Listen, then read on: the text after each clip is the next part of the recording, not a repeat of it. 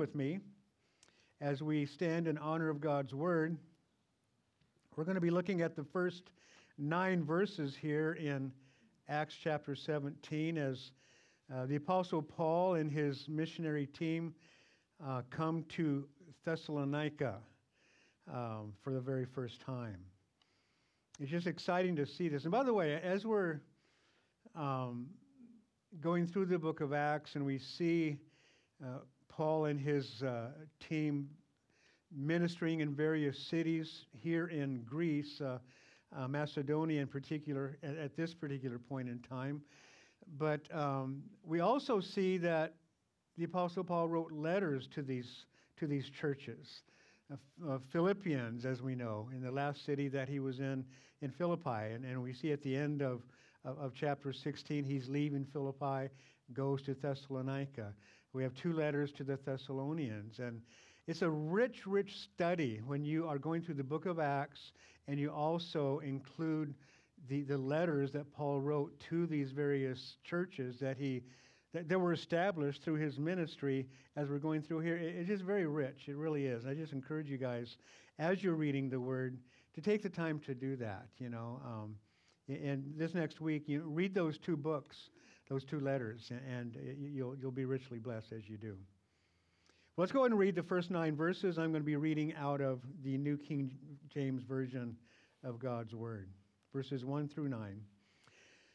Now, when they had passed through Amphipolis and Apollonia, they came to Thessalonica, where there was a synagogue of the Jews.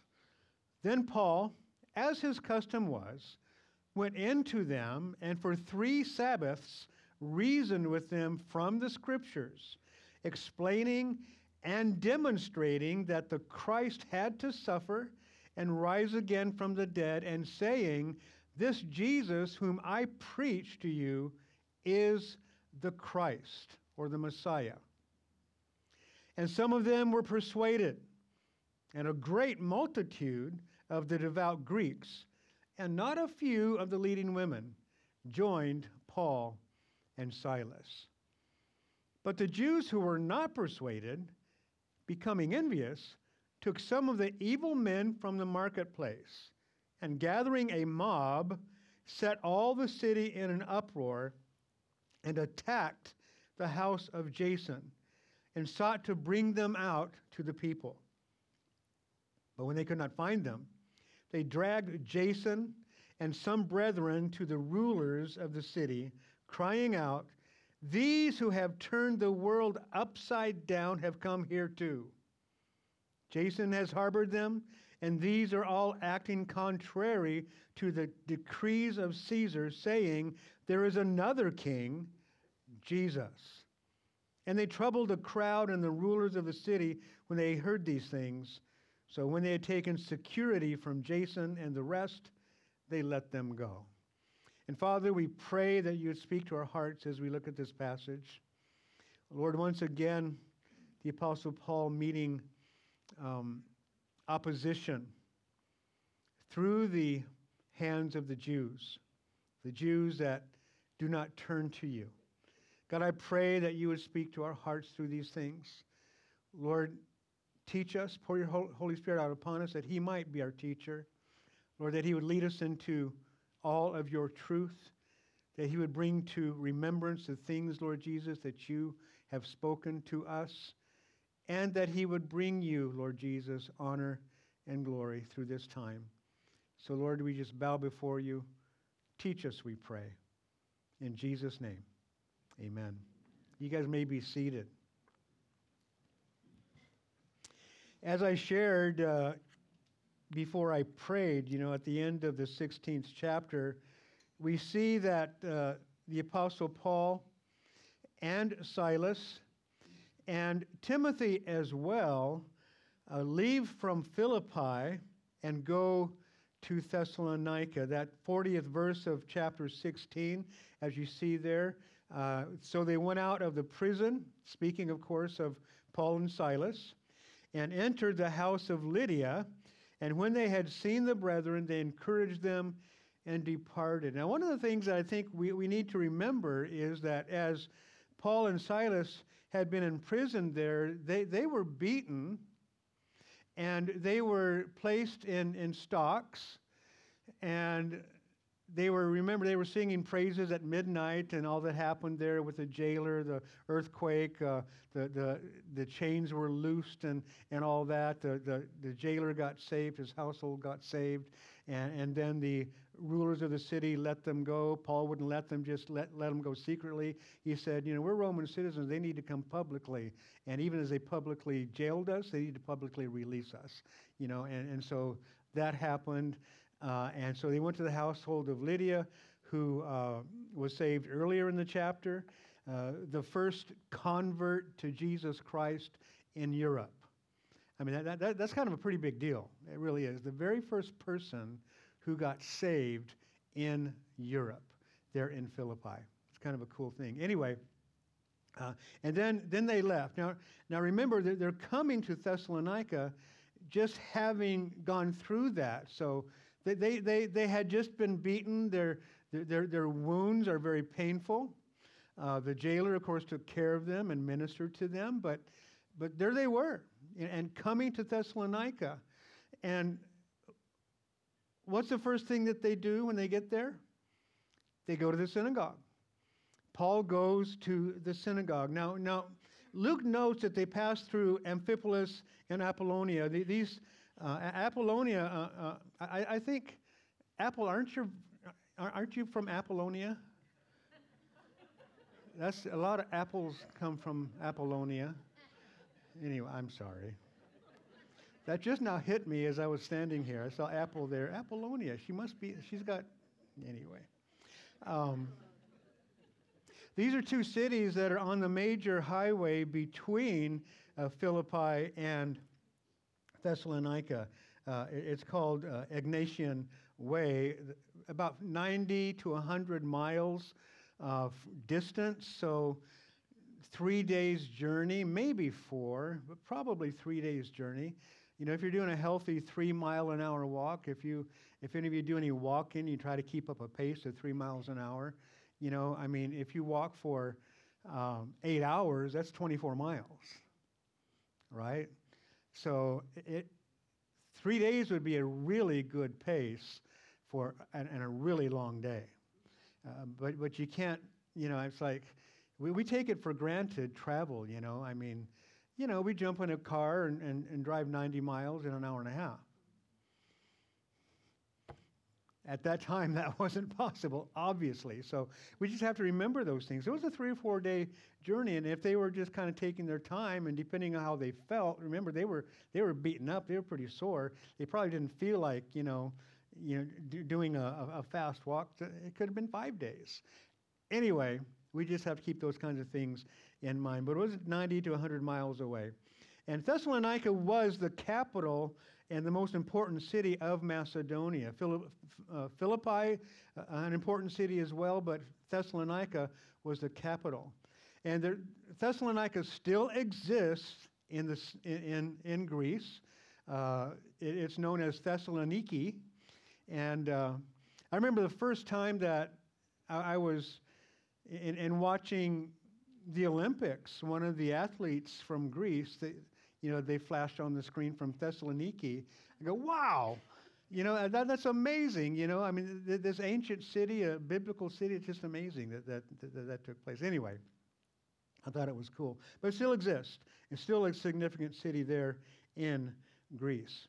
So they arrived there, and, and Paul, according to his custom, as, as, Paul, uh, as, as Luke, excuse me, as Luke lets us know, according to his custom, he went into the synagogue, you know, to give the, the gospel to the Jews first and then to the Gentiles. But at the same time, we've, we've noted uh, as we've been going through uh, the book of Acts that one, one of the things that, that Paul found too is that, you know, some of the Jews would be open, as we see here. Some of the Jews believed, but there was a, a, a great number of devout Greeks, you know, these God fearing Greeks who saw the God of Israel as the true God.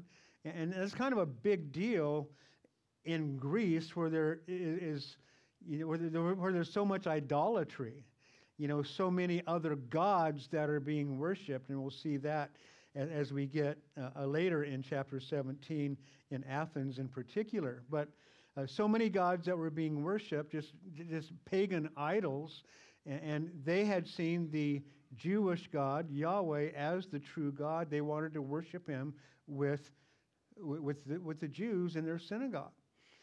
Many of them believed. Many of them came to faith. Many of them heard what uh, Paul had to say and, and, they believed. But this is always the first thing that he would do. And Paul would find that, that the, the, the Greeks, the devout Greeks, the God fearing Greeks, were generally more open to the gospel than the Jews were. But some, Greek, some Jews would come to faith, and the same thing happens here.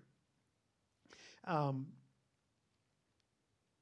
as we read these verses here, uh, the last verse of chapter 16, the first verse of chapter 17, I just want to, to, to point out, uh, you, you probably took note of this, but, but notice in verse 40 and verse 1 of chapter 17 that the, the pronouns they. Um, there's a big deal about pronouns in our culture right now.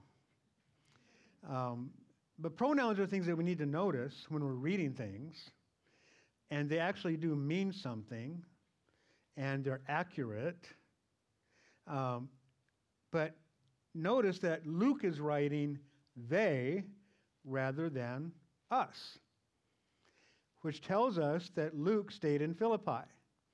You know, they, as verse, verse 40, they encouraged them and departed. They departed. Luke wasn't with them. Uh, when they passed through Am, Am, uh, Amphipolis and Apollonia, right? So Luke was not with them, but we do see that Timothy was. He's not mentioned here as going. Paul and Silas are, are the two main uh, um, uh, people here because they're the ones that are doing the, the bulk of the ministry. Timothy is learning about ministry and he's helping them uh, in some ways. But we do see Timothy mentioned down in verse 14 of chapter 17, uh, as, it, as we're told that Silas and Timothy remained there in Thessalonica when, uh, excuse me, remained there in Berea.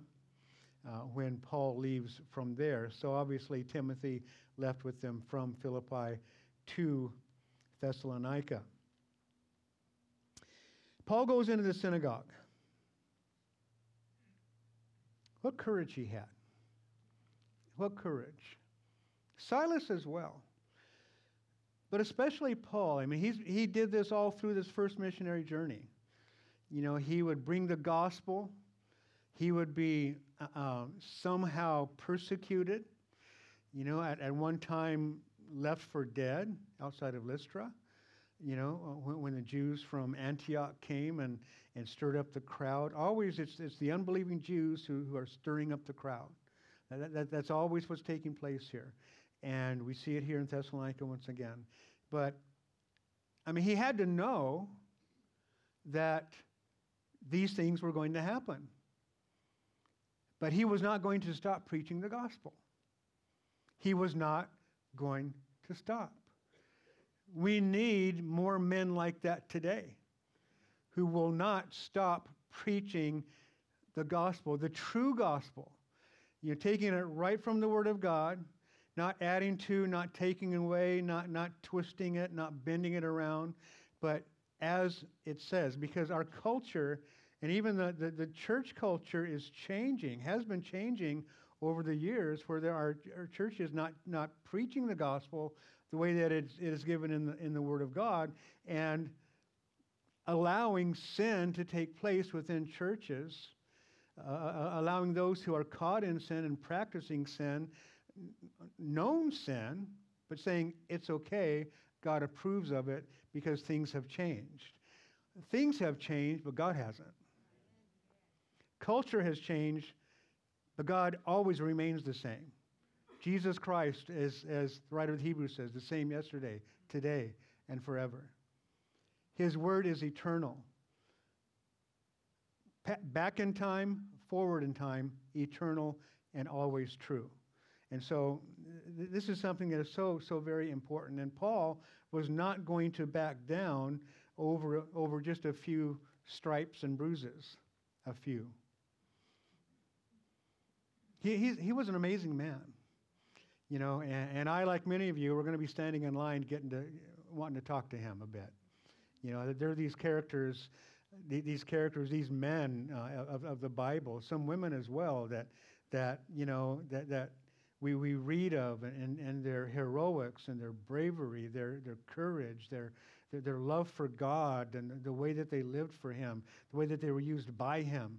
You know, and, and, and Paul here, I mean, he, he obviously is one of the favorite uh, uh, uh characters in the New Testament uh, that, that we have. You know, it's like Jesus and then Paul. Right? I mean, isn't that true? So uh, we're going to be standing in line. You know, we're, having, we're going to have plenty of time. So, you know, we don't have to really get in a long line because there's, there's going to be plenty to do. We're going to be serving the Lord and all. But anyway, yeah, just, just to, to, to talk with him about some of this stuff is going to be amazing. But you know, courage is something that comes to us when we really do trust in God, when we trust Him. You know, He gives us a call, we answer the call. I'm not saying a, a, call as a pastor necessarily or, or a call to ministry, a specific ministry, but all of us are called to share the gospel with people. All of us are called to give God's truth. And, uh, and as we give God's truth, to live God's truth, so that the giving of the truth verbally is will be believed. You know, I mean, people watch us. We, we say we're Christians, we believe the Bible, we'll tell them about the Bible, but, then, eh, but if we don't live accordingly, it, it, it weakens the testimony. You know, it destroys it, really. We've got to be careful about that. Now, none of us do it perfectly, right? But, but we, we, we've got to do as much as we can, strengthened and empowered, obviously, by the Holy Spirit. But Psalm 118, Psalm 118, verses 5 through 9, read this way I called on the Lord in distress. The Lord answered me and set me in a broad place. The Lord is on my side. I will not fear. What can man do to me? That's a good question. What can man do to you? The Lord is for me among those who help me. Therefore, I shall see my desire on those who hate me. It is better to trust in the Lord than to put confidence in man. It is better to trust in the Lord than to put confidence in princes. You know, this is such an appropriate passage from the Psalms to, to talk about the courage that Paul had. You know, and, and this question that the psalmist asks, what can man do to me? The Lord's on my side. I will not fear. What can man do to you? And, and, and knowing, knowing our future, knowing what's going on, knowing what God has done for us, knowing that He has prepared a way, knowing that Jesus right now is, is preparing uh, dwelling places for us, mansions for us, for us to inhabit when we arrive, right? And, and we, we understand that, you know, and it's almost like, hey, go ahead, kill me now. Kill me now, right? Kill me now, right? Right, yeah, right, okay, okay. I just want to make sure I'm not the only one who's thinking that way. You know, it's like, what can man do to me? You know, I mean, but they can stone us and leave us for dead, and it hurts a while, and they can, yeah, I mean, Paul, again, all this persecution he went through, and we will go through persecution. We need, obviously, if, if, if you read the Bible, you know persecution is something that is going to take place in our lives. Paul wrote to Timothy, all who desire to live godly in Christ Jesus will suffer what? Persecution. All. The way to avoid it is to not live godly. But we don't want to do that. We want to be faithful to our Lord, right? We want to be a good witness to Him because His name gets damaged when we do that. What can man do to me? Nothing really. Nothing of any lasting consequence. Now, it's not nothing in, in, in the literal sense, in the terms of the here and now, because, yeah, there is persecution. And, yeah, there, there have been, I suppose, millions of martyrs for Christ by this time, 2,000 years after him. But you know, um, as I said, they went into the presence of the Lord. They remained faithful.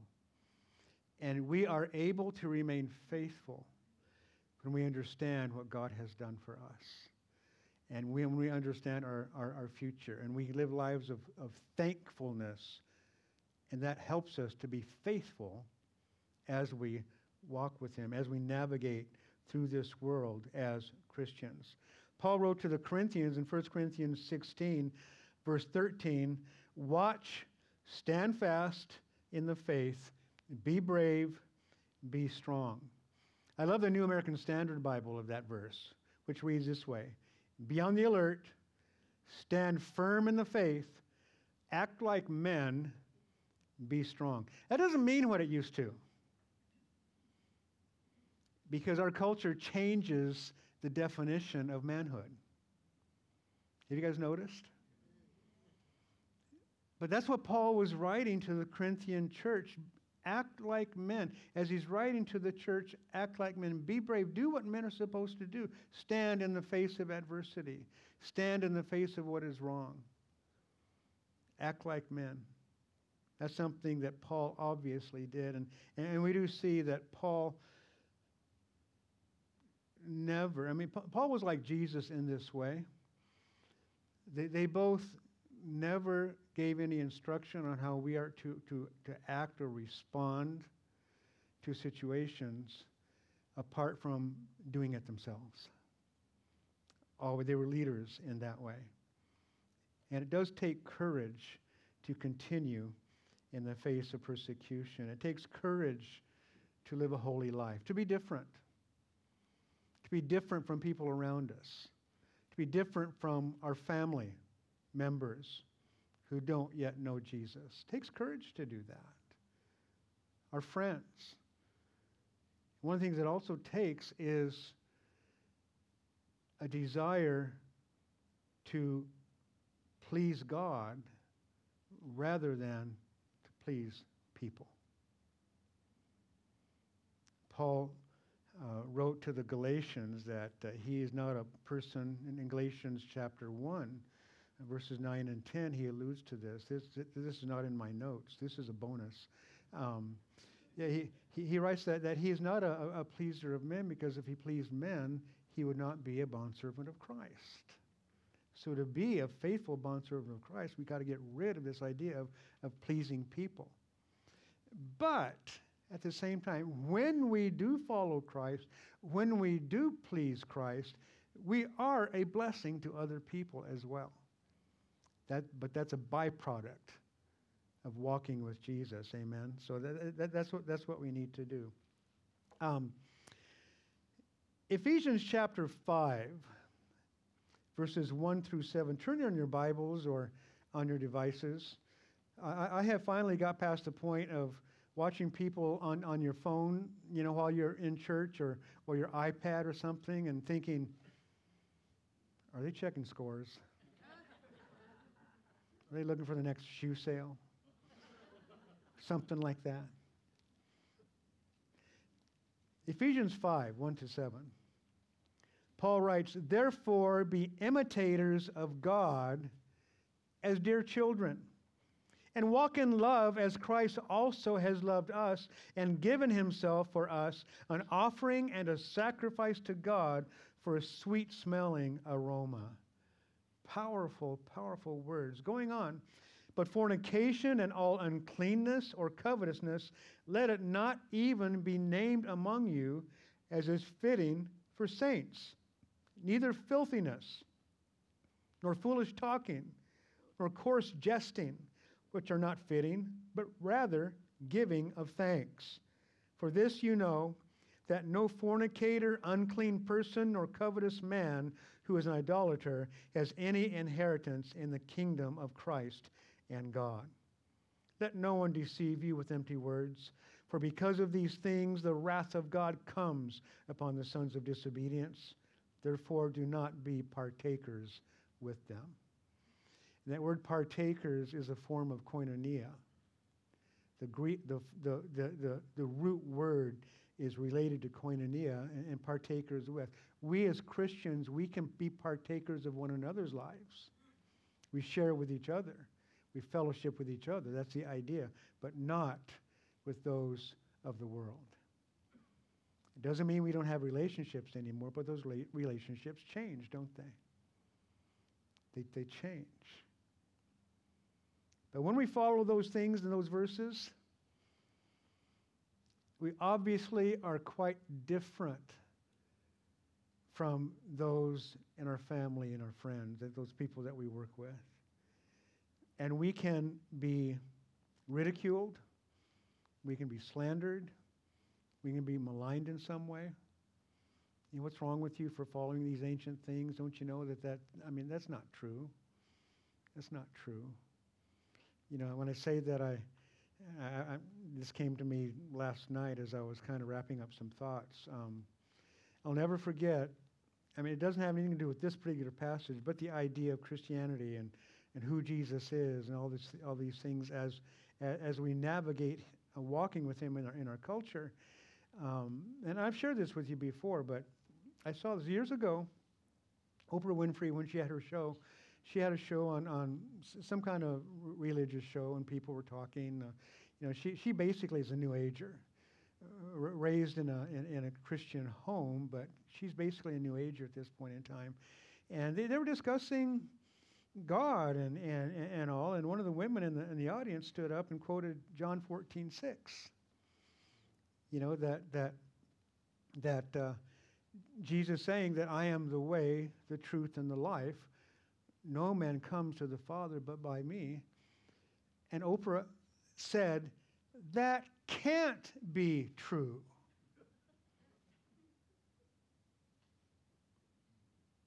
She's the new arbiter of spiritual truth. She said, That can't be true. Okay, well, you're going to have to take that up with the Lord when.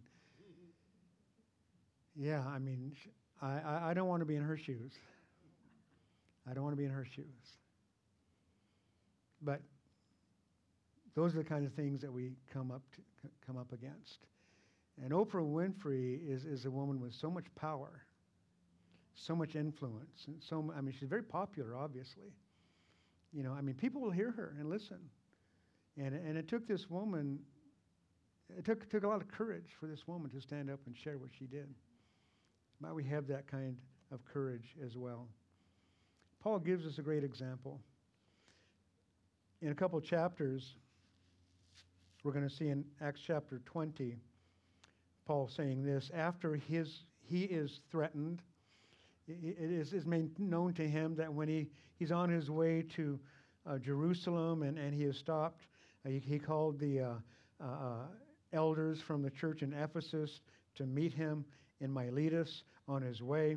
And he speaks to them there in Acts chapter 20. And in Acts 20, verse 24, he says, None of these things, none of these things move me, nor do I count my life dear to myself, so that I may finish my race with joy, and the ministry which I received from the Lord Jesus to testify to the gospel of the grace of God. None of these things move me. That's always a challenge to me. How about you guys? You know, how easily are we moved by circumstances? How easily are we moved by fear of what may happen? And even if we know something's going to happen that isn't good, are we moved by it? Or are we going to remain faithful, stay the course, follow Jesus, and speak his truth? The salvation of people around us depends on us staying faithful. It really does. It really does. Now, it's not like we can if God wants to save, save somebody, it's his purpose to save a particular person, you nor I can keep that from happening by our own unfaithfulness.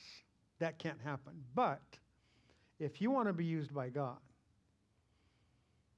and every one of us have people that we have influence uh, over, you know, people within our, within our own uh, uh, circle of influence, our family members in particular. You know, God wants to use you and me in, in, their, in their lives. So our faithfulness, God is going to use to cause them to see, to help them to see truth. So we, we just have to keep that in mind. How easily are we moved? Here in Acts 17, we see, of course, again, Paul going to these, to this uh, synagogue for three Sabbaths. Look at these verbs that are used here in verse 2 and 3. Reasoned with them from the scriptures, explaining and demonstrating that the Christ had to suffer and rise again from the dead, and saying, This Jesus, whom I preach to you, is the Christ. Now, let's remember, he's in a synagogue, Jewish worshippers of God, Greek God-fearers who are following the Old Testament scriptures.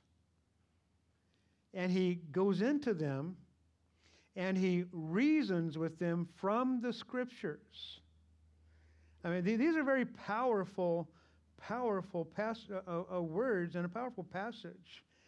You know, when, when, I think of the word reason from the scriptures, we, we see in 1 Peter 3.15 that Peter writes, But sanctify the Lord God in your hearts and always be ready to give a defense to everyone who asks you a reason for the hope that is in you with meekness and fear.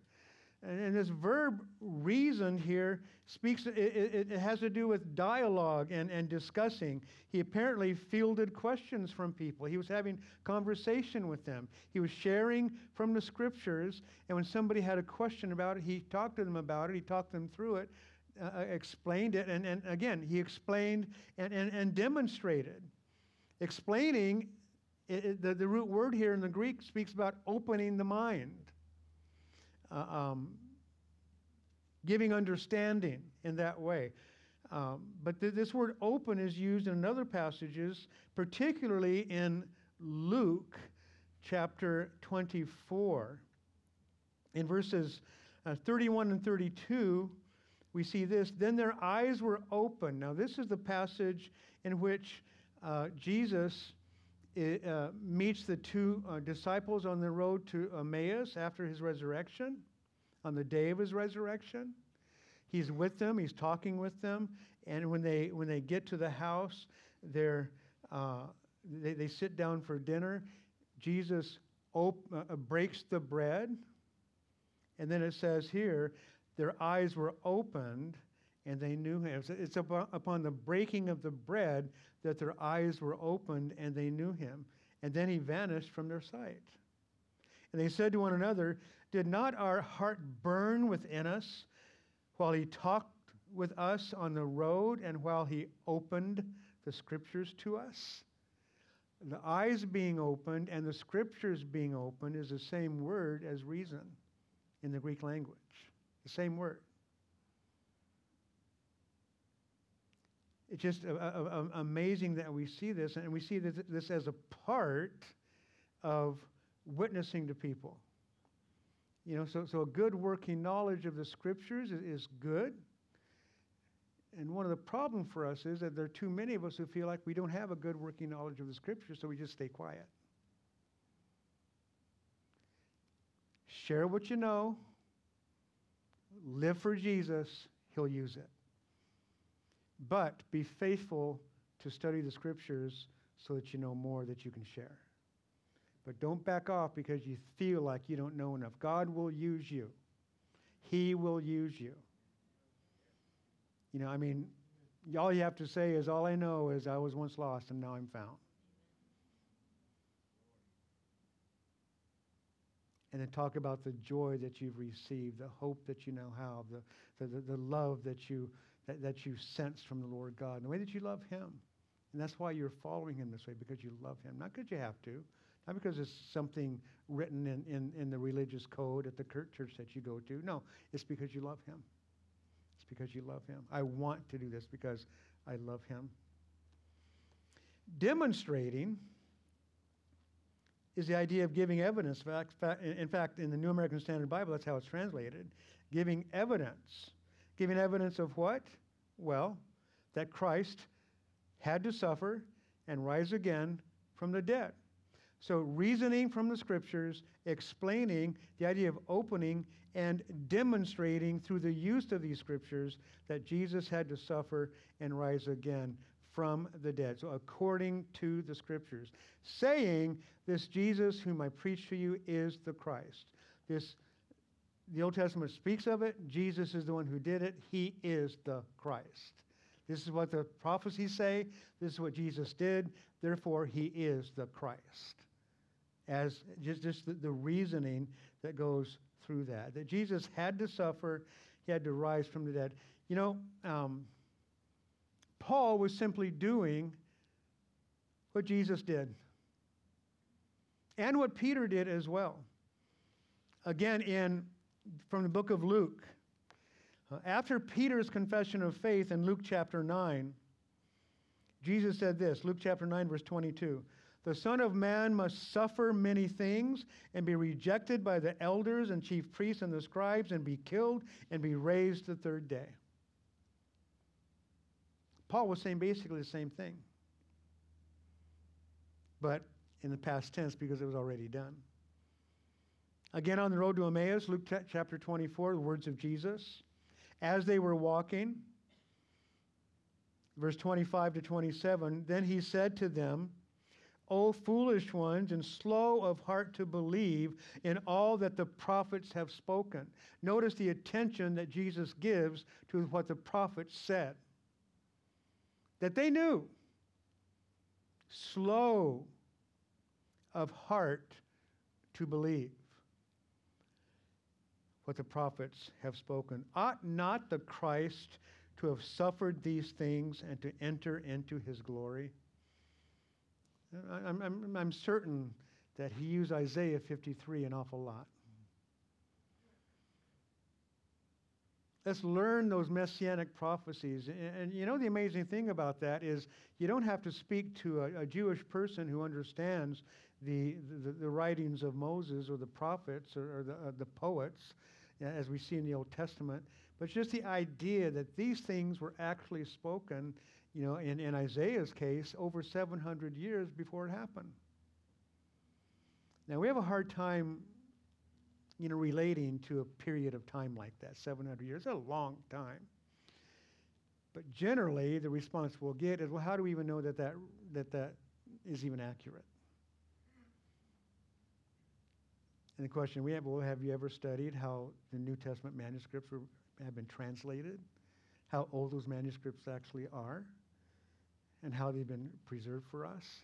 Ever hear of the Dead Sea Scrolls? How over 2,000 years was, was a, a, gap was closed with the discovery of those scrolls because the age of them. And what was already written matched them. You know, I mean, it, it's like, it, it's crazy what God has done in preserving the manuscript so that we can have an accurate understanding of His truth. You know, people argue with you without even knowing what they're talking about. And don't be ashamed to tell them you don't know what you're talking about. Because they don't. They don't. But we should know what we're talking about if we're going to tell them that. Right? So it's just a study of the fulfillment uh, of, of the fulfilled Old Testament prophets and prophecies in Jesus. But, but this is what, what Jesus said. And so, um, and, and going on here, in verse 27, he said, And beginning at Moses and all the prophets, he expounded to them in all the scriptures the things concerning himself. Oh, what a great Bible study that must have been. Jesus himself expounded the scriptures, what the prophets had written, what Moses had written about himself. Man, I, I want to get copies of those notes. Jesus didn't need any notes, obviously. Then later on that same evening, Luke 24, once again. After these uh, disciples had gone back to Jerusalem, they were with the other disciples, and, and Jesus was with them. Jesus appeared to them. Then he said to them, These are the words which I spoke to you while I was still with you, that all things must be fulfilled which were written in the law of Moses and the prophets and the Psalms concerning me. You think that might be important? All the things that had already been written of him? We need to give attention to those. And then verse 45, and he opened their understanding. There's that word opened again Open their understanding that they might comprehend the scriptures. This is the work that the Holy Spirit does for us. But we need to be used, we need, we need to be willing to open our mouths to be used, used by the Spirit to do this in the hearts of people that we talk to. As, of course, obviously, Paul the Apostle was. He opened their understanding, verse 45, and they, that they might comprehend the scriptures. Then he said to them, Thus it is written, and thus it was necessary for the Christ to suffer and to rise from the dead the third day, and that repentance and remission of sins should be preached in his name to all nations, beginning at Jerusalem, and you are witnesses of these things. One passage in Acts in which Peter did basically the same thing. Acts 3:18. This was Peter's second sermon. We looked at this uh, several months ago. But those things which God foretold by the mouth of his prophets that the Christ would suffer, he has thus fulfilled. And, and so we see the importance of God's truth in relation to Jesus being the Christ, being the Messiah what actually took place, as we see in the account of the Gospels, were fulfillments of what the prophets had spoken in the Old Testament. There are over 300 prophecies, messianic prophecies, that were fulfilled in the life of Jesus, which is, it's, it's a big deal. It's a big deal. And people will argue with us. They'll ask, well, how do you even know?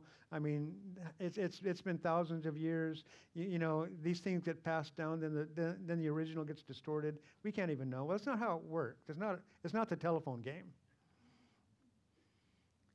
It's going back to the original manuscripts. And as more uh, archaeological discoveries are made, we gain more information, you know, more, more documents, more manuscripts, and things like that you know, and it, it's always a blessing to see that some, you know, some pot was buried and discovered somewhere and it's got a name of somebody from the scriptures, you know, verifying that that person actually did exist, right? Filled with it. And, and by the way, the Book of Mormon will never find that archaeological help. You know why? Because it's not there. You know, that, you know, that Jesus came to South America and stuff like that. It's a bunch of hogwash. It's a bunch of hogwash. You know, and uh, yet there are many people who believe it. It's amazing the things that people will believe. So, the response. Response of the people. Verse 4. Some of them are persuaded. And a great multitude of the devout Greeks, and not a few of the leading women, joined Paul and Silas. So some of the Jews were persuaded, but as we see in verse 5, but the Jews who were not persuaded, I mean, they're, they're set against each other there. The idea of some Jews were persuaded, but many were not. And those are the ones that caused the problem for, for Paul and Silas here in Thessalonica. Uh, but there were a great multitude of the devout Greeks, the, the, the, the Gentile God-fearers who were in that synagogue, hearing what Paul had to say as he opened the scriptures to them, as he, as he, as he proved, basically, that's the idea of, of, of the demonstration as well, proving through the use of scriptures that this is true, that Jesus is the Christ. They, they, they believed him. They were open to it. A great multitude of devout Greeks. And not just a few of the leading women. The leading women would have been wives of of, of men who had some position in, in, in the culture, in, in society. Uh, whether they were Jewish men or, or, or, Greek men, we really don't know because that's not specified. Uh, but uh, they, they, they, had, uh, uh, they, they had a mind of their own, and, and, and, and they came to faith as well. F.F. Uh, F. Bruce makes a note. He says that Macedonian women, and I've alluded to this previously as well, uh, but Macedon- Macedonian women had a well earned reputation for their independence and enterprising spirit. You know, so uh, they, they, they didn't have problems with believing something that their husband didn't. And we see that take place all the time. Uh, uh women who are married getting saved, husbands who, who's not. You know, I, I, I think about you know, Jeanette and myself, when we got saved, near, uh, well, it was, it was in uh, 1973. It was nearly 50, 50 years ago. July, August, it'll be uh, 50 years that that took place. But uh, we got saved three weeks apart. Not at the same time, but three weeks apart. And how I have thanked God so many times for that because I've seen so many situations where a wife or a husband, but Normally, it's the wife who comes to Christ first, then a husband, maybe years later, five years later, 10 years later, 20 years later, 20 plus. You know, and, and, and just the difficulties that exist within that home because of that. And this is something that we see right here. Well, the persecution starts in verse 5. The Jews who are not persuaded, becoming envious, we've seen that before, right? In, in uh, Acts chapter 13, verse 45, this is in Antioch in the first missionary journey. It says, When the Jews saw the multitudes, this is after Paul had gone into the synagogue, he taught. Uh, they were very excited about it, especially the, the, the, the Gentiles. He said, Can you come back next week? Sure. And they invited all their friends, and the place was packed. And when they saw the multitudes, they were filled with envy. And contradicting and blaspheming, they opposed the things spoken by Paul. There, there's something to take note there.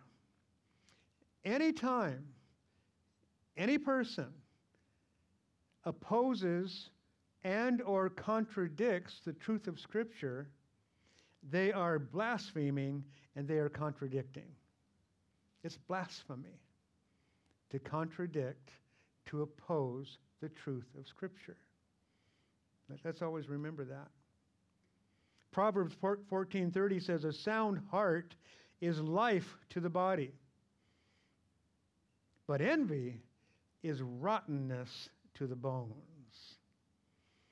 Nothing good ever comes from envy. And we see here, as we saw in Antioch, we see here what the result becomes. Continuing here in verse 5, these Jews who were not persuaded, becoming envious, took some of the evil men from the marketplace. So they went to the marketplace and they found some very well known, well known uh, rabble rousers. Said, Come with me we, we, we, we, we've got some trouble and you, you need to be a part of this. You know, whether he paid them, whether they, they paid them or not, I don't know. But, you know, uh, a, a, riot always has to be started with somebody who's willing to do it. You know, and, and that's basically what takes place. He goes and finds some, some men who are known as troublemakers, some rabble rousers, and, and he brings them. And uh, they, they, they, he gathered a mob. You're going to have a riot, you've got to have a mob. And then he just fired them up.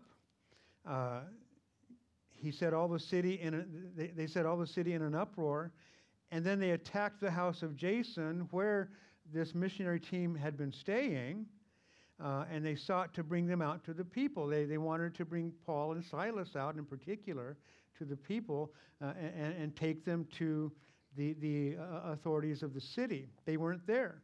But they, they had gathered this mob, they had, they had set the city in an uproar, they attacked the house of Jason, couldn't find Paul and Silas. Verse 6, they, they didn't find them. They dragged Jason and some of the brethren, so other brethren as well, to the rulers of the city, crying out, These who have turned the world upside down have come here too. Jason has harbored them, and these are all acting contrary to the decrees of Caesar, saying, There's another king, Jesus. That is the charge against them. And so they drag them out. You know, it's interesting in Acts chapter 20, verse 4, we're told that Aristarchus and Secundus of, Thessal- of the Thessalonians, they joined Paul the Apostle on his third missionary journey at that point in Acts chapter 20. Thessalonians who came to Christ in their first visit, they could have been among the brethren who were dragged out with Jason uh, to, to answer to the mob. Very possibly, maybe not, but it's very possible that there, we, do, we do know that Jason was a part of it, and there were other brethren who had placed their faith in Christ who were a part of this as well. Jason probably was one of the Jews who believed. Uh, Jason is the Greek form of the Hebrew Yeshua or Joshua. J- Jason is a Greek form of that. So it, it, it, could very well be that he was one of the Jews who did, uh, um, who, were, who were, were, were persuaded by the words of Paul. Their charge these who have turned the world upside down. Now, there's a historical context to all that. Because in other cities, there were, there were problems among the Jews. Uh, taking from F.F. Um, Bruce again on this idea of turning the world upside down, he said that the words imply subversive or seditious activity, you know, which reminds us of, you know, the, the claims against Jesus in a very real way. I mean, that, that, that's exactly what the leaders of the Jews brought against Jesus, you know, that, that he claimed to be a king. And of course, he was of, of a different kingdom, not any kingdom on earth, of course, but yes. And that's not explained, but the subversive activity. That's the idea of these words turning the world upside down. And he writes that these men who have upset the civilized world, in fact, this is his translation of these verses here in 6 and 7. These men who have upset the civilized world, or turned it upside down, upset, that's the word that he uses, have now arrived here, and Jason has harbored them. Their practices are clearly contrary to Caesar's decrees. They're proclaiming a rival emperor, Jesus. Then he goes on and writes the charge must be set in the context of widespread unrest throughout the Roman Empire. Jewish freedom fighters, and really they were terrorists, but freedom fighters were particularly active in Judea a militant messianism was working among the Jews of the dispersion and in Rome, so much so that Claudius the emperor had expelled the Jewish community from the capital. And in fact, Luke writes of that in the next chapter, chapter 18, verse 2. When Paul enters into Corinth, he finds a couple there, Aquila and Priscilla. In verse 2, it says, And he found a certain Jew named Aquila born in Pontus, who had recently come from Italy with his wife Priscilla, because Claudius had commanded all the Jews to depart from Rome. And he came to them. Another thing that we see in the scriptures, Luke, as a historian, writes something that we find outside of the Bible in the, in the historical context of Jews living in Rome at this time and the fact that there were problems that the Jews were causing because of their own battles within them uh, uh, among themselves.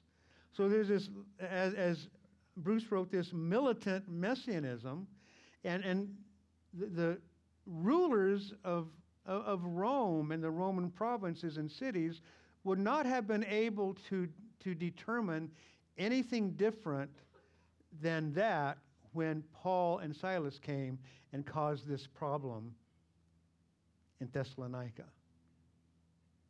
They would identify it the same way.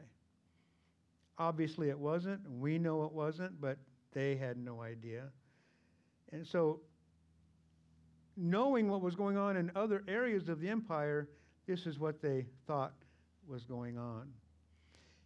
We also need to remember that the Roman emperor, the rulers of the, of the cities and provinces, they were very aware that this Jesus, whom was, be, who was being preached, was crucified. He was executed for his subversive activity, claiming to be king.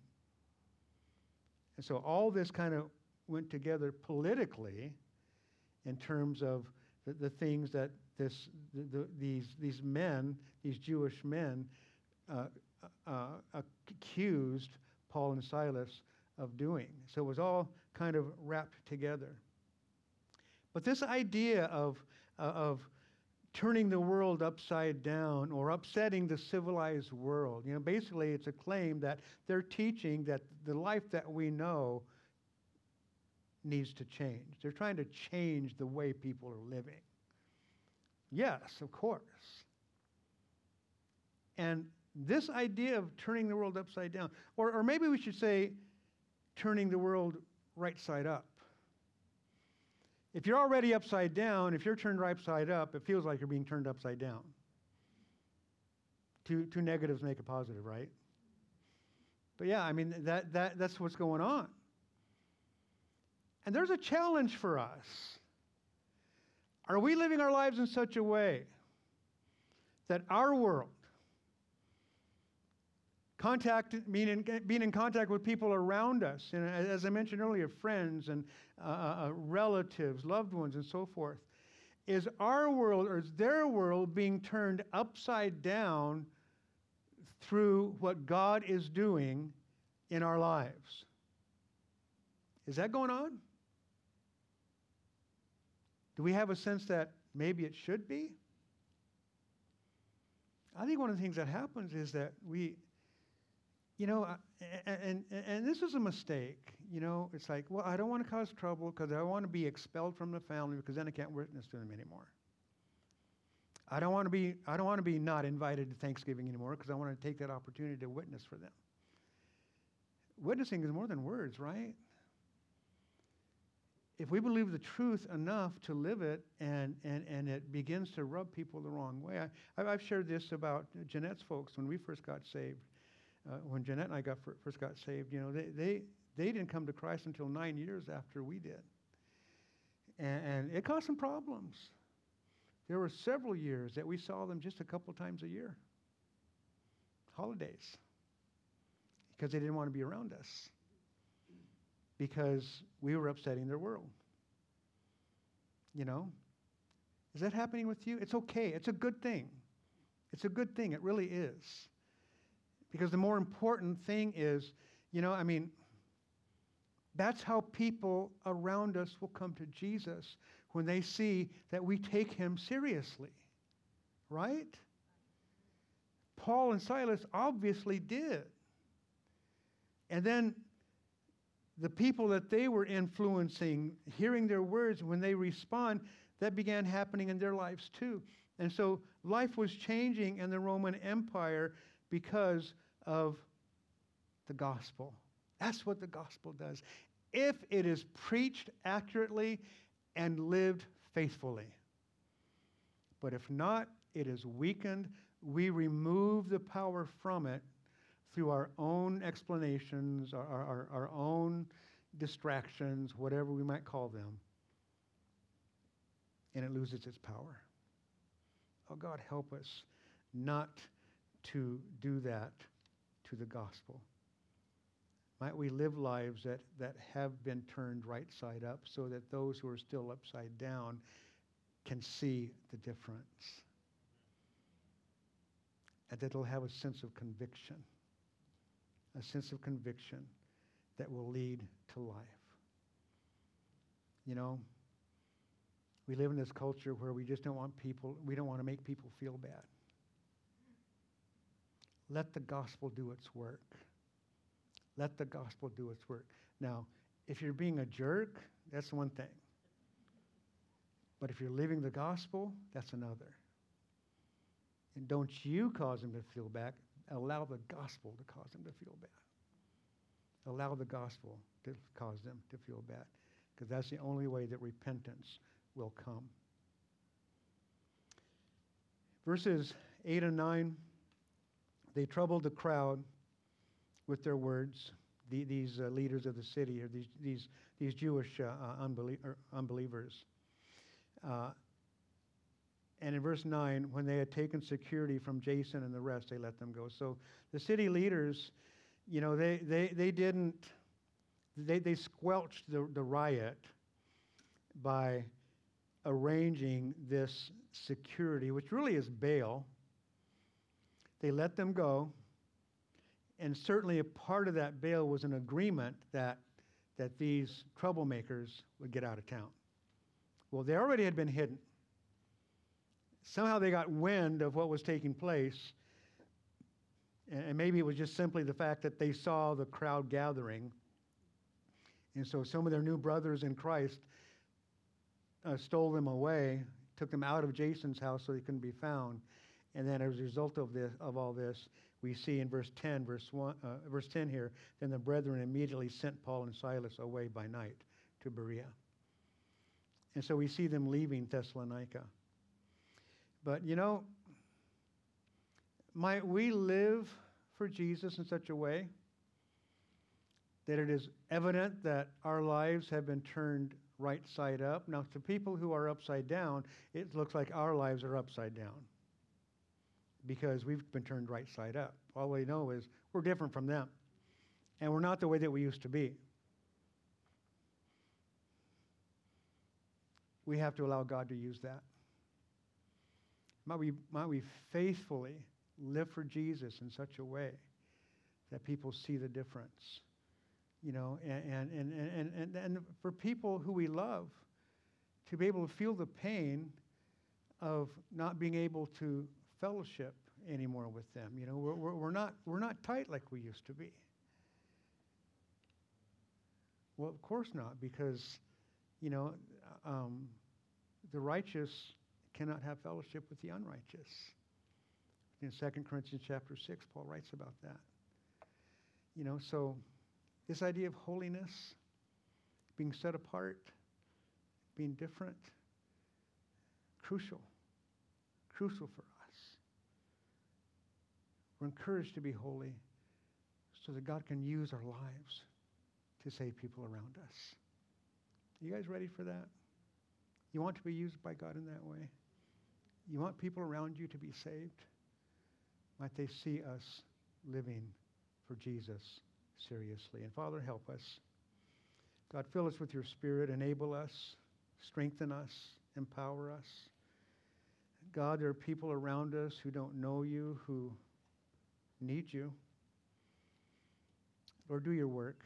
Pour out your Spirit upon them to cause our eyes to be opened. It's only, that's the only way it's going to happen, Lord. But we know that you have to do the work, God. We know you have to do the work, but we want to be used by you.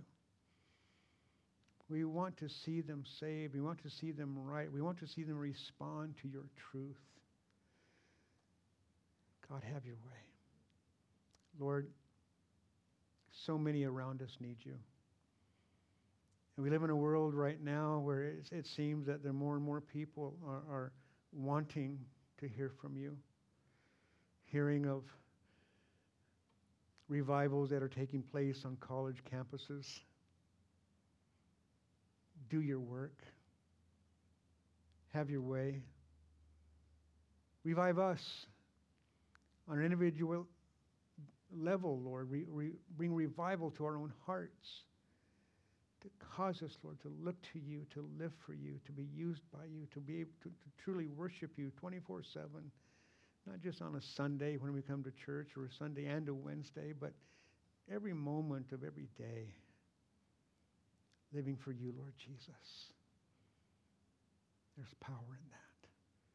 And so, God, we give ourselves to you. We bow before you. We worship you. Have your way and do your work as only you can. Might we be still and know that you are God. Be God, Lord, we pray in Jesus' name. Amen.